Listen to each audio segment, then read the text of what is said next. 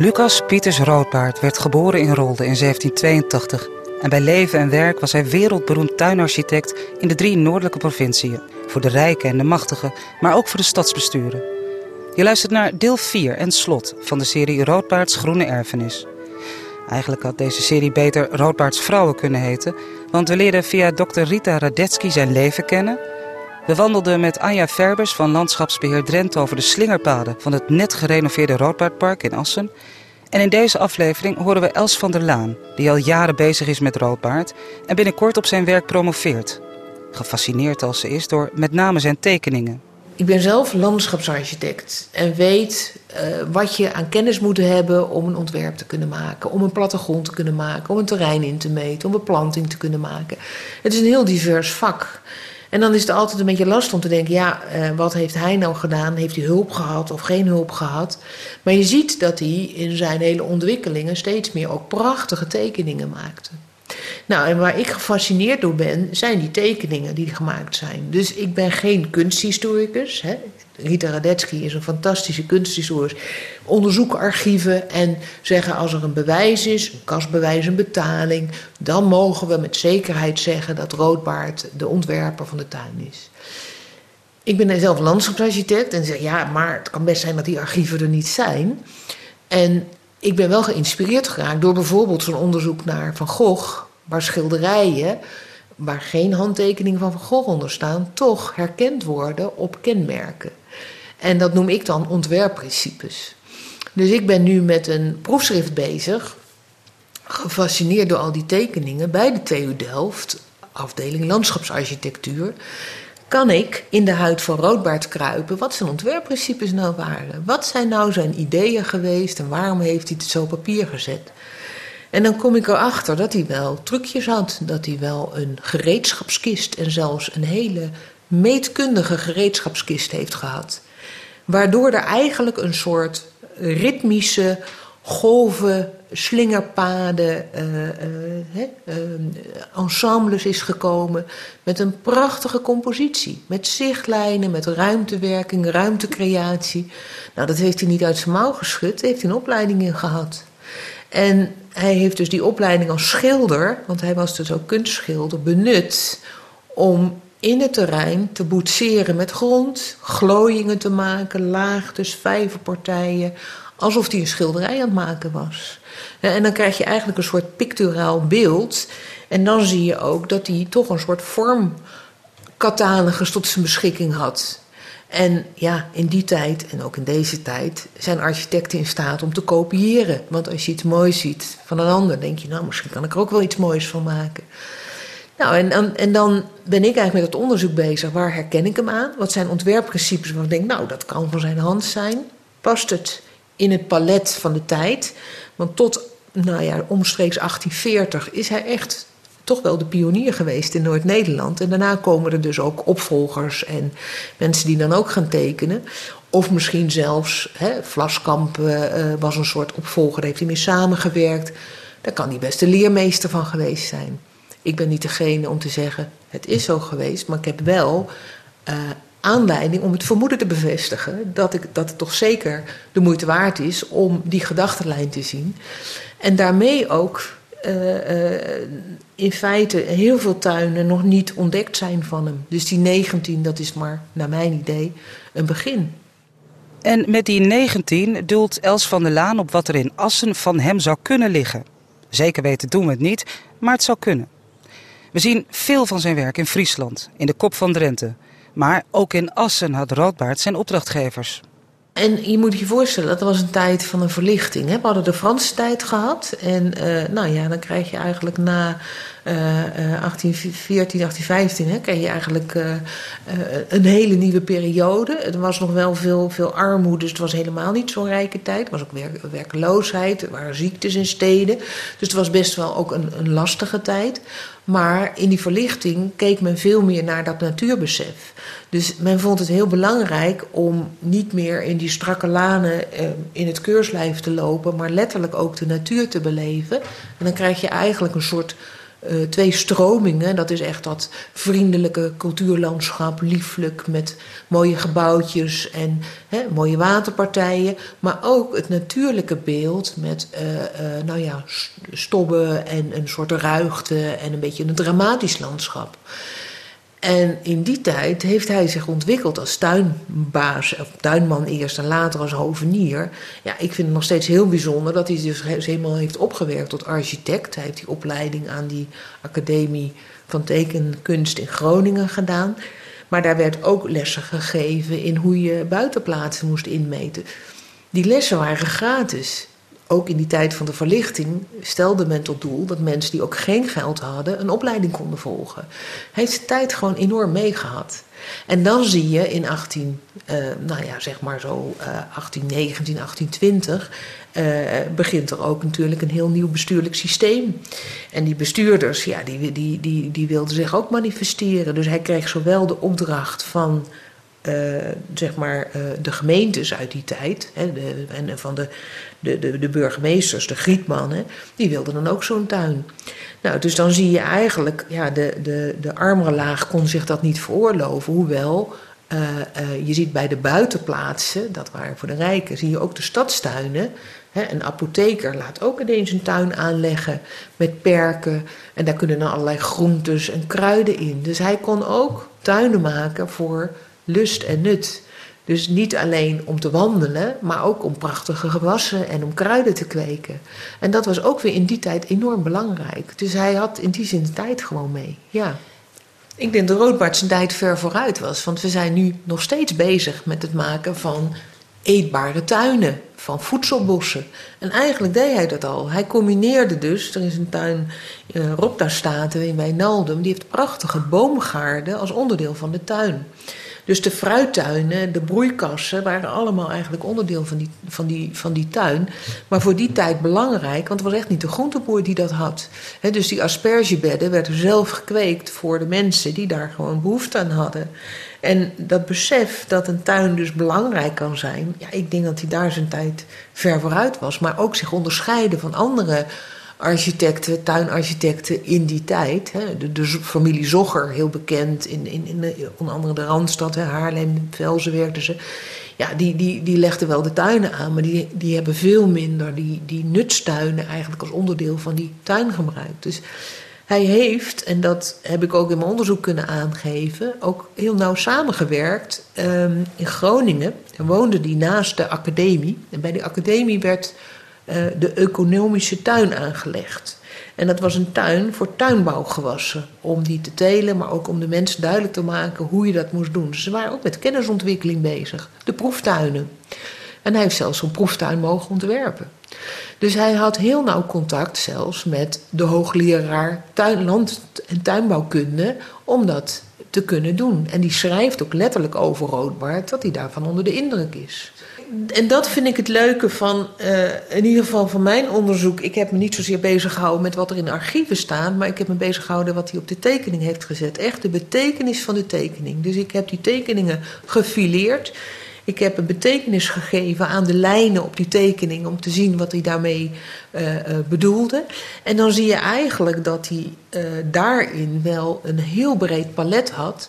En eigenlijk ook veel meer de nadruk op de moestuin en de nutstuin en de boomgaarden legde dan het assortiment beplanting. Want vaak zegt hij, nou dat laat ik wel aan de tuinman over, dat weet hij wel. Dus als er maar wel voldoende uh, kleur en bladstructuur in de bomen zat, was hij bij wijze van spreken al tevreden. Een Italiaanse populier, zo'n mooie zuilvormige populier, die vond hij heel belangrijk als architectuurelement. Maar hij vond zeker die nutsfunctie niet minder belangrijk. En ja, je kan het hem niet meer vragen, maar als je toch al zijn uh, toelichtingen, want hij heeft prachtig op die tekeningen handgeschreven aanwijzingen gegeven. En als je die dan analyseert, dan kom je toch wel op een heel mooi verhaal van zijn ontwerpideeën. Maar vooral waar hij de nadruk op legde, want daarom zette hij het op tekening.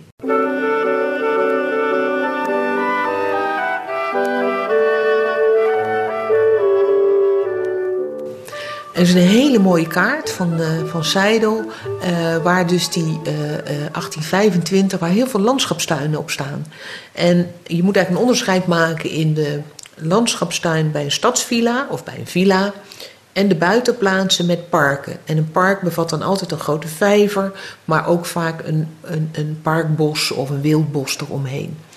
En dan zie je eigenlijk dat Drenthe en zeker ook Assen uh, later ook opdrachten aan Roodbaard heeft gegeven voor de Brink, de Gouverneurstuin. Volgens mij ook voor het Herterkamp, want dat loopt op een hele mooie slinger naar de Oude Vijver. Die is ook van hem geweest. Dan heb je Boslust of Bosoord daar tegenover en de Eerste Steen. Er loopt ook nog een hele mooie slingerlaan. Dus die Bijlerstraat, is dat meen ik, daar zit een hele mooie slinger van eiken nog, die voor een deel aanwezig is. Ja, ik denk dat de gemeente daar echt heel zorgvuldig mee om moet gaan. Want dat zijn de handtekeningen van Roodbaard. Dat zijn echt zijn, is zijn, zijn, zijn, nou ja, zijn optima forma vorm geweest waar het nog zichtbaar is. Dus mijn wens is nog een keer om een groenstructuur voor Assen te maken in die periode 1850. En wat zien we nu nog? En hoe kan je daar een soort samenhangend verhaal maken? Want het is wel het verhaal van Assen toen al die aanleg is. Assen was natuurlijk ook bijzonder vanwege het Assenbos, hè, dat in de tijd van Napoleon is aangelegd met die rechte lanen, maar daar zie je ook die verlandschappelijke al in.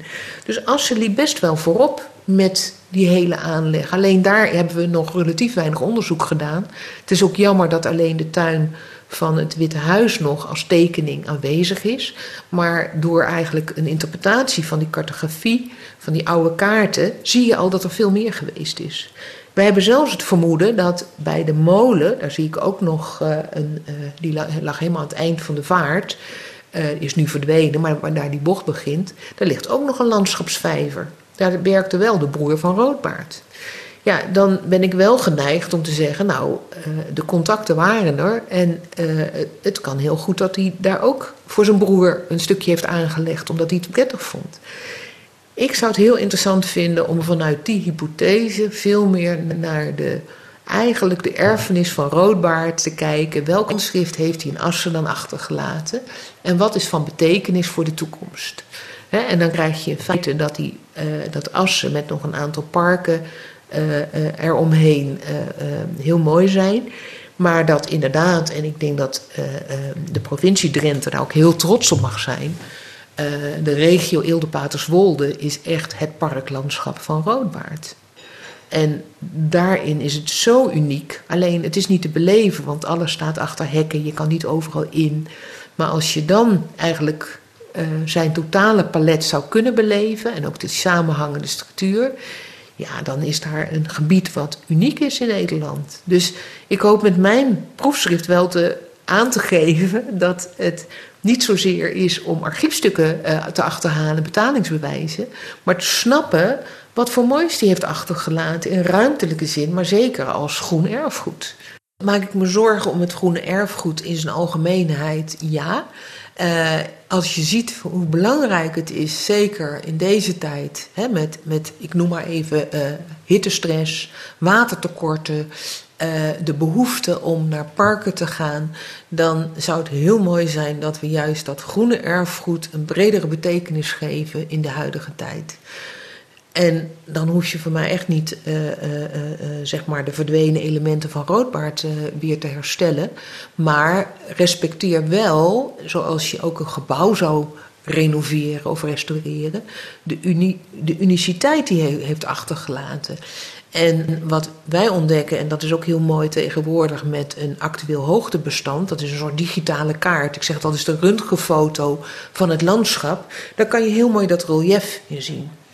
En uh, een van zijn belangrijkste kenmerken is dat relief. Hij boetseerde met grond, hij kon glooiingen maken die echt uh, ja, gewoon uh, onderscheidend zijn. En die kan je dus ook op dat actueel hoogtebestand weer aangeven. Als we nou zo'n soort tekening hebben en ook dat relief weer als een samenhangende structuur beleefbaar maken, dan ben je eigenlijk al bezig om een historisch groen erfgoed weer een nieuwe betekenis voor de toekomst te geven, maar zeker voor de behoefte van mensen om daarin te verblijven. Maar eigenlijk wat hij gedaan heeft, daar kunnen we gewoon nog honderden jaren mee vooruit. Als we maar weer de beleving en de bewustzijn hebben dat daar gewoon iets ligt wat we, waar we ook behoefte aan hebben. Uh, en hij had een heel watersysteem, hè, want uh, de, de, de, de kennis daarover heeft hij gewoon toch gebruikt om te zorgen dat er in die, in die waterpartijen ook letterlijk water stond. water was de essentie, ook voor het ruimtelijke effect, maar ook gewoon om te zorgen dat, dat alle planten voldoende water konden krijgen. En uh, daar hebben we op dit moment nog steeds heel veel behoefte aan. Dus wij hebben ook wel gezegd: goh, gebruik die parken nou ook letterlijk, of dat voorbeeld, om ook je hele waterhuishouding gewoon goed op orde te hebben. En laat het vooral niet verdrogen. En dat is wel één belangrijk punt. Als we hele droge zomers hebben, ja, dan zijn deze parken ook heel kwetsbaar. En daar moeten we wel naar kijken. Vrij naar Johan Cruijff. Als je het weet, dan ga je het zien. Roodbaard is na al die eeuwen nog rondom ons. Zo heeft ook Els van der Laan het ervaren. Zij het dan voor haar ook beroepsmatig. Ja, ja, ja. Ik ben, uh, denk vanaf 84, 1984 was mijn eerste roodbaardconfrontatie. Ik, ik had hier nooit van die man gehoord. Ik kwam uit het midden van het land en had vrij veel buitenplaatsen en parken bezocht. En zag wel dat iets bijzonders was, maar het was uh, op Ropterstaten een grote vijver met relief en schapen. En toen zag ik al, inderdaad al wel van, nou, uh, uh, hier is wel iemand aan de gang die heel bijzonder is. En daar ben ik eigenlijk door gefascineerd geraakt. En gevraagd om een aantal keren uh, te kijken naar een soort reconstructie of renovatie. Toen dacht ik, ja, maar ik weet helemaal niks van die man. En zo ben ik eigenlijk gefascineerd geraakt door die vele tekeningen. Want dat is ook uniek. Misschien zijn zijn parken niet allemaal meer aanwezig. Maar hij heeft echt ruim, nou, een kleine 35 tekeningen nagelaten Waar hij dus heel veel informatie op heeft gehad. En dat vond ik zo bijzonder aan hem. Uh, zijn manier van tekenen, zijn manier van aanleg, uh, het gebruik van uh, lust en nut. Maar ook zeg maar dat hele technische verhaal met watersystemen, het hol en bol, het maken van glooiingen. Hij beschrijft exact hoe hij dat dan eigenlijk wil hebben. Dus het was wel een die een heel breed palet had als architect om dat allemaal in die tijd, hè, want alles werd met de hand aangelegd, om dat te realiseren. En dan zie je dus zelf dat hij ook gewoon als uitvoerder betaald wordt. Dus hij was in het werk aanwezig. Hij had zijn eigen kruiwagens, vond ik ook al zo bijzonder. Die verhuurde hij dan aan de opdrachtgever. En de opdrachtgever huurde dan arbeiders in. En zo werden die vijvers gegraven. Met de hand, kruiwagens. En dan werden die prachtige glooiingen gemaakt. Ja, ik denk dat het een man is, daar, daar ben ik echt heel erg gefascineerd door geraakt. Die in die tijd hele bijzondere dingen heeft gedaan. Waar hopelijk nu een stukje bewustzijn in Noord-Nederland komt. Want het is eigenlijk Noord-Nederland waar zijn werk ligt. En ook Noord-Nederland, drie provincies die hopelijk een keer met elkaar gaan kijken hoe je zo'n oeuvre toekomst kan geven. Of daar ook een soort imago of een, een, een, een veel meer een bewustzijn aan kan geven. Uh, ik maak een onderscheid tussen de stadstuinen. En daarvan zeg ik ook dat, dus de, de, de letterlijk alleen eigenlijk tuinen zonder vijver bij een villa, nou die zijn niet te tellen, want die zijn veel meer geweest als je de oude kaarten bekijkt.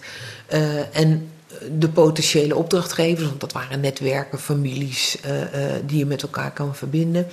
En daar zou je dan verder onderzoek naar moeten doen.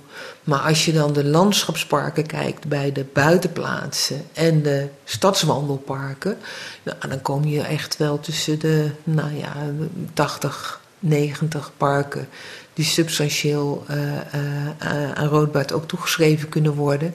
En waarvan een deel, of deels nog aanwezig is. soms zijn er een paar restanten, wat je zegt van het Witte Huis. zie je nog een klein beetje iets, maar dat is al grotendeels verdwenen. Ja, en dan is de vraag, wat, wat, wat ga je ermee doen dan in de toekomst? Ja. In feite, als we nu ook kijken, zo zou Noord-Nederland kunnen samenwerken. Drenthe, Groningen, Friesland. Nou, hij, hij deed overal. Fantastisch. Ja. Ik zou het uh, heel leuk vinden om een populair boek te maken. Want inderdaad, hè, uh, zeg maar zo'n uh, proefschrift, dat moet allemaal heel wetenschappelijk zijn. Maar om eigenlijk de ideeën die hij had, die nu toepasbaar zijn, waar hij prachtige dingen mee deed, om daar een vertaalslag te maken. Lijkt me een leuke uitdaging. Een toekomst geven aan de groene erfenis van Roodpaard en een imago Daarin heeft Drenthe nog wel wat te winnen. Je luisterde naar Roodpaards Groene Erfenis, een vierdelige podcastserie voor RTV Drenthe, Drenthe Toen, over tuinarchitect Lucas Pieters Roodpaard. Te beluisteren via onze website en de diverse podcast-apps. Vond je het leuk? Geef dan een sterretje of laat een beoordeling achter. Dankjewel.